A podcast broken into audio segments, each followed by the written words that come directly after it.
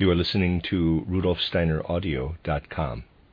If you are listening to the podcast of this, it is located at rudolfsteiner.podbean.com. Please consider becoming a patron. As well, there are two publishing houses, steinerbooks.org in America and rudolfsteinerpress.com in England, who are the sole publishers of Steiner into English and have given me permission to do these recordings. Please consider patronizing them as well. You are listening to rudolfsteineraudio.com.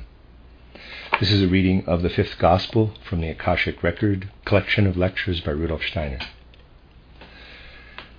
This is Lecture 6, given in Berlin on the 21st of October, 1913.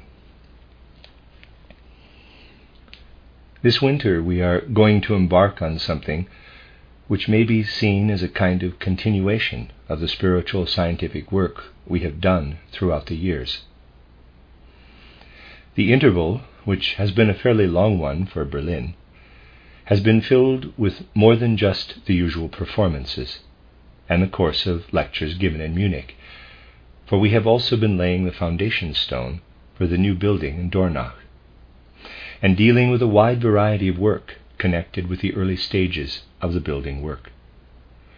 Tonight, as we meet again in this room for the first time, let me first of all speak of our aims connected with the building in Dornach.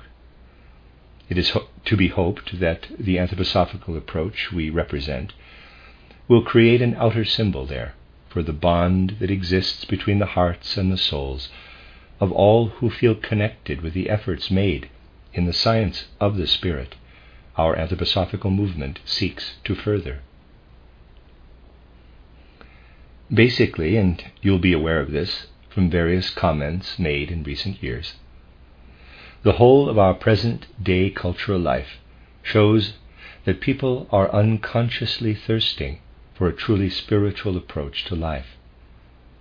This is true not only for those who may be positively stating such a desire, but also for many others who do not even know such an approach exists.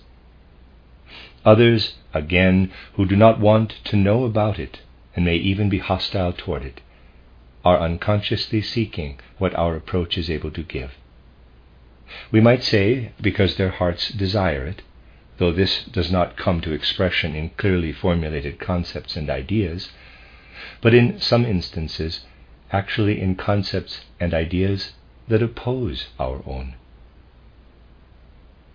It therefore was a very special occasion when we laid the foundation stone of the Dornach building only a few of our anthroposophical friends were present, people who happened to be about at the time or were able to come at short notice.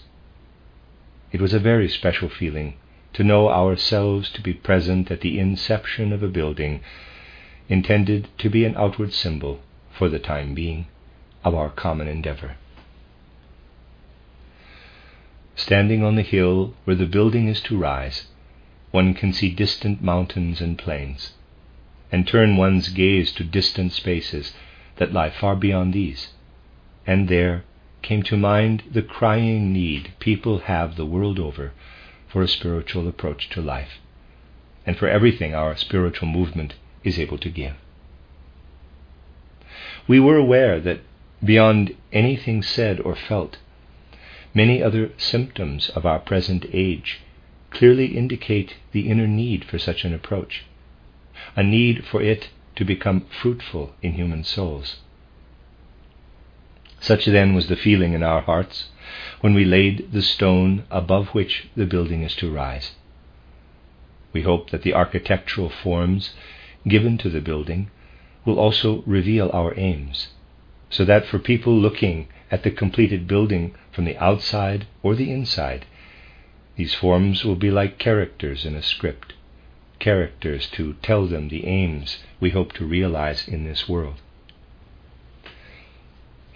Reflecting on an event such as the laying of the foundation stone, and recalling the feelings we had at the time, it seems natural to consider the influence karma has not only on individual lives, but on the whole of human evolution.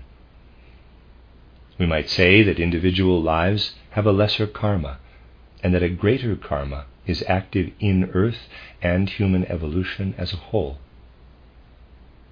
the wonderful thought we are able to experience is when something like this happens out of a spiritual background, we, and that includes all who are engaged in the pursuit of anthroposophy, are the instrument, however humble, of the spirit active in world karma, the spirit responsible for what karma does.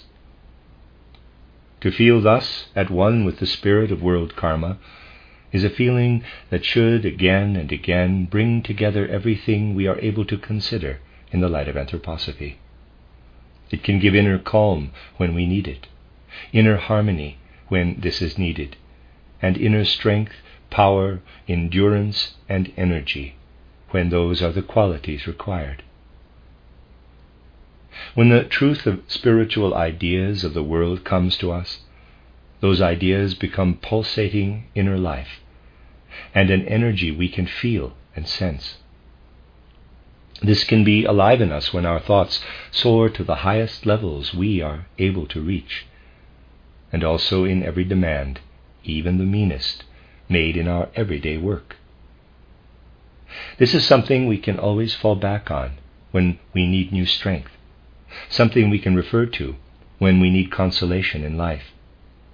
Genuine morality, genuine moral strength will only come for humanity if we direct our inner attention to true spirituality, the true life of the Spirit. World karma is different for us today than it was for humanity at the time when the event took place that we have often referred to as the center, the focus of human evolution, the mystery of Golgotha. In recent weeks, speaking in other cities, specifically with reference to the present evolution of our science of the Spirit, I have drawn attention to unusual conditions concerning the mystery of Golgotha.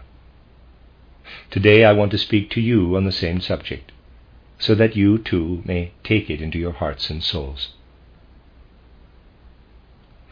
The living Christ impulse entered into the world through the mystery of Golgotha. At what time did it enter into the world? Today we know from deeper spiritual insight what it was that entered into a human body at that time in order to become part of both earth and human evolution. The preparatory studies we have made give us some understanding of the significance of the mystery of Golgotha. As I have stressed on a number of occasions, people of later ages will understand it more clearly. Now, we may ask ourselves how the mystery of Golgotha was understood at the time when it happened.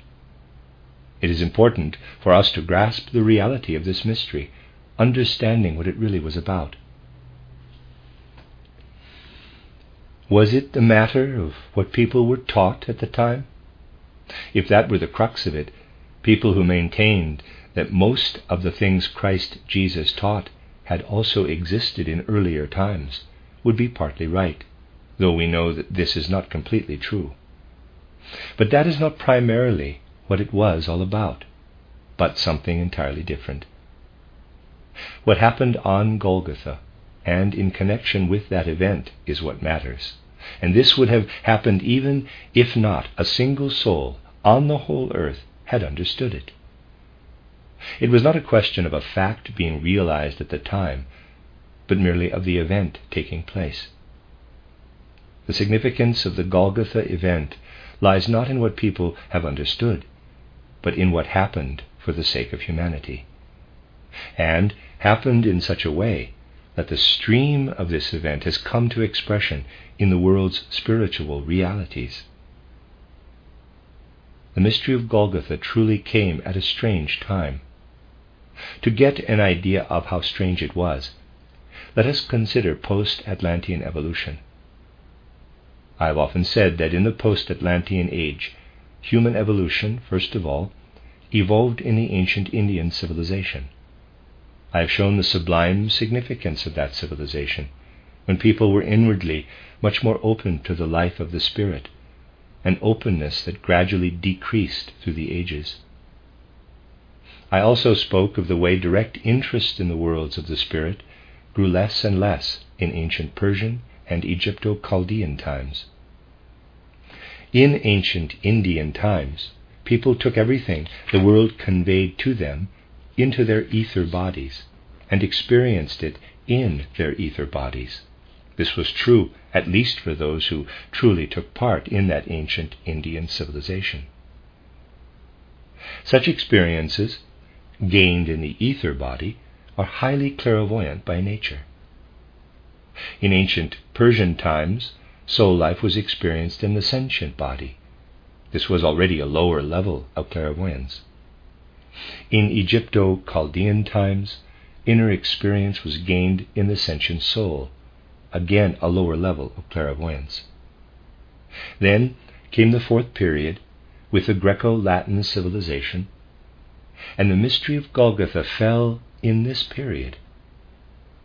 In that era, the human soul had already reached a point where perception was entirely on the outer physical plane, the civilization of the rational mind, relating to external things, was beginning. The soul developed powers relating to the outside world. In our present era, the fifth post Atlantean civilization, life experience has so far been limited to observation of the outside world and the impressions gained through the senses. The people of this present era will, however, have to turn round and gain a new, fresh receptivity for the life of the Spirit. They must bring life in the spiritual soul to fruition. If we ask ourselves, in which of the first four post Atlantean ages people would have been least able to understand the mystery of Golgotha, the descent of the Christ, and follow it with genuine spiritual understanding, we may well say, if world karma did not allow this, but we may take it as a hypothesis, if the Christ had entered into a human body during the ancient Indian civilization, countless souls would have been able to understand the event for they still had that kind of spiritual perception. Even in the ancient Persian, and indeed the Egypto Chaldean eras, it would, in a sense, have been relatively easy to understand the mystery of Golgotha if it had been world karma for it to happen then. During the fourth post Atlantean era, the human soul was at a point in the process of evolution that made it impossible to understand the mystery of Golgotha. We will have many more occasions to refer to the strange fact that the mystery of Golgotha waited for an era of post Atlantean civilization when spiritual insight into the event was no longer possible. In Greco Latin times, the intellectual or mind soul was in the process of special development.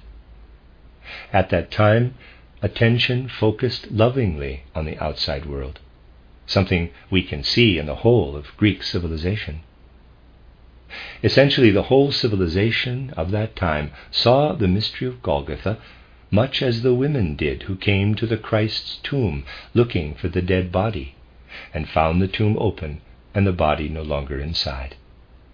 They asked where the Lord's body had been taken, and the answer they heard was, The one you seek is no longer here. The people of the fourth post Atlantean era were looking for something that could not be found in the place where they were looking.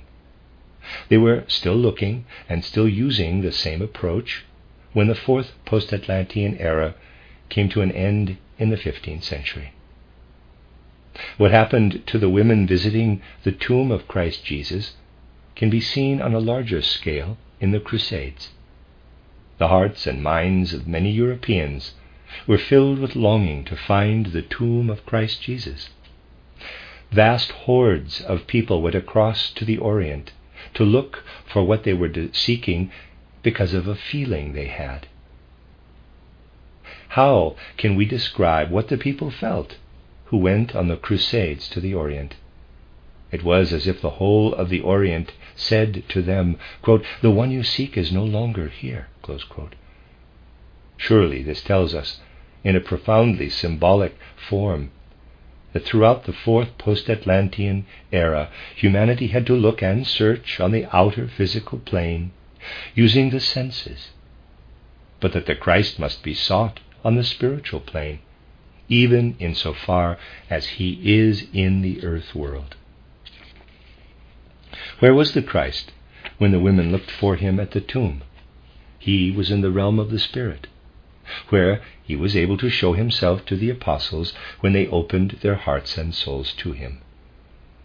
They were then able to use powers that went beyond those of the senses and see the Christ as he walked the earth for a time after the mystery of Golgotha.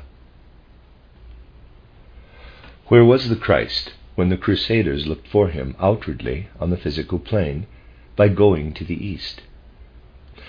We perceive that at the time when the Crusaders looked for him in the East, he entered into the mystics of the West in the way he is truly able to enter into human souls. That was where the Christ power, the Christ impulse had gone.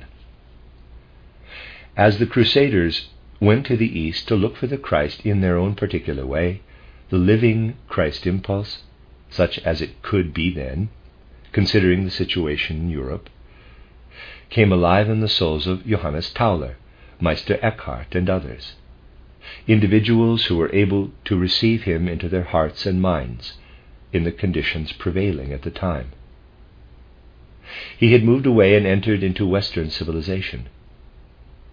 Those who looked for him in the old place had to be told, quote, The one you seek is no longer here. The fifth post Atlantean civilization is the era dedicated to the development of the I capital, or self, that is, the spiritual soul. Human beings go through intellectual soul development so that they may become fully ego conscious. We have often spoken of these truths, which have been revealed through the science of the Spirit. Now, at this hour, I speak of it with a very special feeling. It is understandable that views such as these meet with growing opposition when they are made known in the present age. With regard to the feeling of which I am speaking, it is nevertheless significant. For instance, that I have to produce a second edition of my book on 19th century views of the world and of life. When it first appeared at the turn of the century, it offered a review of the last century. A second edition cannot do the same, of course, but there is no point in writing a review of the past century in 1913. The new version has to be different in a number of ways. Among other things, I felt it was necessary to write a long introduction presenting an overview of developments from earliest Greek times to the 19th century. This meant that I recently had need to review from a more philosophical point of view, the philosophies of Thales, Pherecydes of Syros, and so on, right up to the present time. There, one is considering not only the spiritual aspect, but also historical tradition. I literally made it a discipline to refer only to philosophical aspects, leaving aside all religious impulses. The reality of the remarkable change that occurred at the beginning of the Greco Latin era emerged with profound clarity in the process. At that time, the old perception of the world in images that had still existed in Egypto Chaldean times changed, and people began to think about the world. From the 14th and 15th centuries onward, awareness of the I impulse not the I impulse itself, for that came later, developed out of the thinking approach. Considering the individual philosophers, one by one, the truth of all this becomes tangible, assuming historical reality.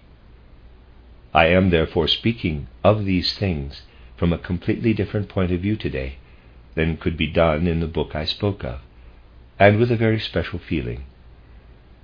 It is, however, also possible to see how self awareness, a feeling of self, entered into the human soul in around the 15th century, if we just consider ordinary history. The present era is specifically destined to force human beings to bring the energies and powers of the self to the surface, making them increasingly conscious of their selfhood. This is best achieved by limiting one's approach to outer phenomena as they appear to the senses, the kind of limitation seen in the evolution of modern science. The world no longer offers human beings the tremendous images that appeared in Egypto Chaldean times, nor the great thought panoramas known to Plato, Aristotle, and other thinkers of their time. People now have to do without the panorama of perceived images, and without the panorama of thoughts which Aristotle still perceived in Greco Latin times. And so the I, having some intuitive feeling that the spirit is to be found only within itself, must grasp the nature of its being and seek to find the power of its self awareness. And you will note that all serious post 15th century philosophers, if you consider what they were really about, have been struggling to develop a philosophy where the world is seen in a way that allows the human I, human self awareness, to exist. In the fourth post Atlantean era, when the intellectual or mind soul was developing, human minds were far removed from being able to understand the mystery of Golgotha. Yet there was one thing that could bring them close to it. We also call the intellectual soul the, in quotes, mind soul, because it really has a dual aspect. And in the fourth post Atlantean era, the intellect, and also heart and mind, inwardness, feeling, governed human nature. In this second aspect, the heart was able to feel what was a closed book to the intellect. Understanding based on feeling, we may also call it faith, developed for the mystery of Golgotha, which means that human souls had an inner feeling for the Christ impulse. People felt the Christ impulse in their hearts. They felt inwardly connected with it, even if unable to understand its significance and true nature. The Christ existed for them. Awareness of this had to be lost, however, in our present age of ego culture. For in order to grasp itself fully in its individual nature, the I must shut itself off from all spiritual impulses that come to the soul directly. We thus see a strange spectacle. We see quite clearly that with the beginning, even the first approach, of the new era, a new lack of understanding is added to the old. And this new lack of understanding went even further than the old. If you examine the life of mind and spirit, you can understand that people of the fourth post Atlantean era were able to receive the Christ impulse in their hearts, but unable to grasp it intellectually. But because they were able to take in at least that much, they knew that the Christ existed and had an influence in human evolution. People were able to feel this. The new fifth era brought something entirely new. Not only was there failure to understand the nature of Christ, but also failure to understand anything divine and spiritual by nature. Where do we have proof? All kinds of proof could be found, but one, is one in particular makes the issue perfectly clear that failure to understand increased. That is, that people were no longer able to accept not only the Christ principle, but the divine and spiritual principle altogether. The 12th century saw a foreshadowing of ego culture when St. Anselm, Archbishop of Canterbury, found, quote, proof of God's existence, which meant that he actually considered it necessary to prove the existence of divinity. What do we prove? things we know or things we do not know. If, for instance, a thief has been in my garden, and I was able to watch from the window and saw him steal things, I do not need to prove that it was this particular individual who committed the theft. I only look for proof when I have no direct evidence. The fact that people seek to prove the existence of God is proof that He is no longer known or experienced. Anything we experience does not need proof. We prove things of which we have no direct experience today. Lack of understanding continued to increase, and today we have reached a strange point in this respect. I have on several occasions touched on the endless misunderstandings that have piled up in recent centuries, and above all in the last century, concerning the mystery of Golgotha and Christ Jesus. We have theologians today who do not merely belittle Christ Jesus, reducing him to a human teacher, albeit an outstanding one, but actually deny his existence. All this had to do with much deeper and characteristic aspects of our era. Life moves fast, however, and people are not prepared to take note. But for anyone prepared to take note, the facts speak all too clearly. Let us take one fact. I am speaking of minor things, but they are symptomatic. A well known weekly journal recently carried a strange essay that has attracted both attention and respect. Essentially, it says, quote, The philosophies developed over the last centuries really are too, in quotes, conceptual, using concepts that are difficult to follow. From our point of view, they are saying they cannot be grasped in the world of the senses to which we wish to limit ourselves. Oddly enough, the author of the essay finds it difficult to follow Spinoza's attempt to grasp the world on the basis of a single concept, the concept of divine substance. To gain a modern approach to philosophy, the author suggests a visual presentation with a concept at the top and further concepts splitting off and spreading out from it. In short, his idea is to visualize Spinoza's thought edifice by presenting it in diagrammatic form. People will then no longer have to consider how the thoughts arose in Spinoza's mind, but can have the evidence of their senses by looking at a film. If such, in quotes, ideals become reality, we shall perhaps be able to go to a cinema and see not cinematic recordings, but interpretations, in quotes, of the thought and idea edifices produced by prominent people. This shows how far the human soul has come in our time. And it is important to mention this symptom for a particular reason. People have failed to see that they should have seen it. Excuse me, people have failed to see what they should have seen if they had considered a symptom such as this in a healthy way. For there should have been laughter of derision at such foolishness at the madness that lies in such a new approach to philosophy. The zeal coming to expression in such laughter might well be called a holy necessity.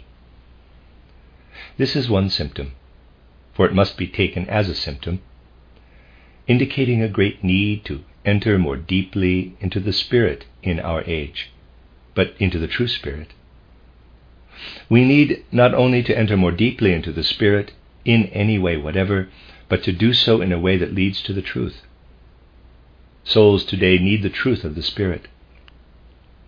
People tend to be satisfied with things that take us far, far away from genuine spirituality, particularly in education and indeed in developing a philosophy. Our age is easily satisfied with outer appearances. In the particular stream of which we are speaking, these lead to inner untruths and to untruthfulness, however. Another symptom to illustrate this relates to the philosophy of Eucken, which has aroused considerable interest. He has not merely been given the world famous Nobel Prize for his work, but is also praised as someone who dares to speak of the Spirit again. Praise, however, is given not because Eucken speaks especially well of the Spirit, but because people tend to be satisfied with very little today in matters of the Spirit, so long as someone holds forth about the Spirit, and because Eucken is making the same statement all the time, in an infinite number of variations. You find it everywhere in his books. It is just that people do not realize he is repeating himself. The statement is, quote, It is not enough to realize that the world we know is the world perceived through the senses. People have to find themselves inwardly, and in this way, inwardly, unite with the Spirit. So, close quote. So there we have it. We have to find ourselves inwardly and unite with the Spirit. This statement comes up again and again in Eucken's books, not just three or four, but five or six times. This then is a spiritual approach to the world. Symptoms of this kind are significant because they show us what the people who must be considered to have greatest understanding today regard as, in quotes, great today. If only people were able to read. If you open Eucken's most recent work, you find a strange passage where he says more or less that people have progressed beyond the belief in demons that existed at the time of the Christ. Today, he says, we need a different view of the Christ, one that no longer refers to demons and takes them for reality. It is indeed flattering for us in this enlightened age to be told by Eucken, the great teacher, that we have progressed beyond a belief in demons. Reading on, however, we find the strange statement that contact between the divine and human worlds engenders demonic powers. I'd like to know if everybody who had read Eucken's book laughed at Eucken's naivete, or shall we say, in quotes, wisdom, which enabled him to state that we have progressed beyond belief in demons on one page and speak of a demonic element on another. His followers will, of course, say he did not mean it in a literal sense, that it was not meant to be taken so seriously. But that is exactly where the problem lies. People use words and ideas but do not take them seriously. A profound inner untruthfulness shows itself in this. It must, however, be part of a genuine approach based on the science of the Spirit that we are aware of the fact that words have to be taken seriously, and that we should not speak of a demonic element unless we intend to take the word at its face value.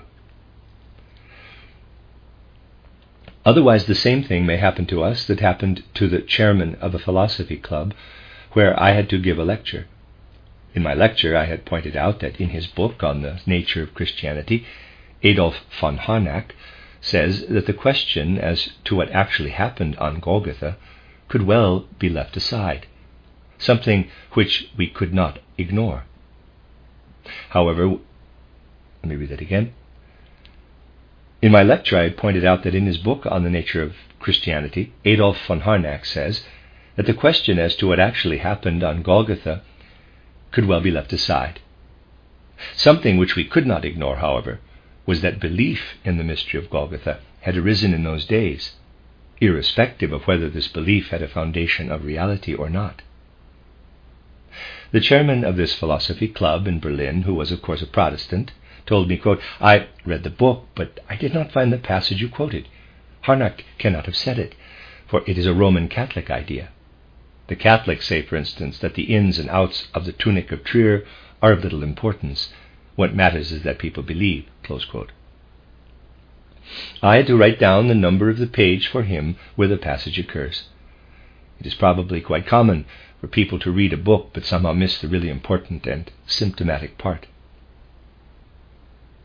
We have thus cast a sidelight on our present age, and the symptoms we have discovered show that one thing above all is necessary, and that is to become conscientious in the Spirit so that we do not uncritically accept someone representing a particular philosophy who says we have progressed beyond belief in demons and then uses the term demonic in a peculiar way. Considering that we live in a newspaper civilization today, we should not say there is little hope of cultivating conscientiousness. No, we have to say that it is all the more necessary to do everything possible to bring about such a cultivation of conscientiousness. But we have to keep our eyes open so that we see the symptoms of our age. One more thing.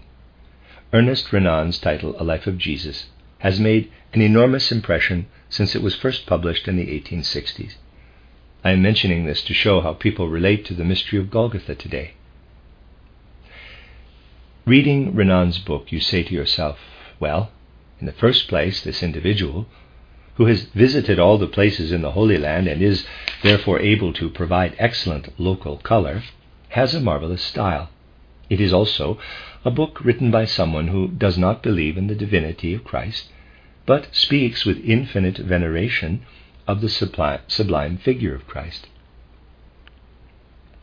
If we consider the work in more detail, we find that, oddly enough, in describing the life of Jesus, Ernest Renan really shows that Jesus went through what anyone has to go through, some more so, others less, who has to present a particular philosophy of life to a number of people, large or small.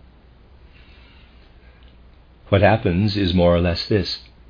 At first, the individual presents to the crowd what he alone believes. Then people come to him.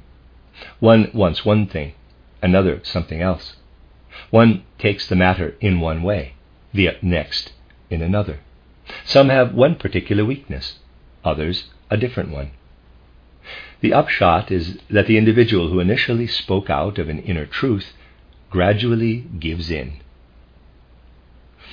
In short, Renan says that for many people who have something important to say, this is essentially ruined by their followers. In his opinion, Christ Jesus was ruined by his followers. Take the Lazarus miracle, for instance. According to Renan, it was presented in a way which we would have to call a kind of confidence trick, but one that proved highly effective in spreading the affair, and that it was for this reason that Jesus let it happen. Renan presents other aspects in a similar way. Finally, having shown that the life of Christ Jesus followed a downward path, the author offers a hymn of praise such as can only be addressed to the most sublime. Let us consider this inner untruthfulness. Renan's book is, in fact, a mixture of two things something extraordinarily beautiful, a brilliant presentation, parts of it sublime, and mixed in with this is pulp fiction. But in conclusion, a tremendous hymn to the sublime image of Jesus. To whom is this hymn addressed?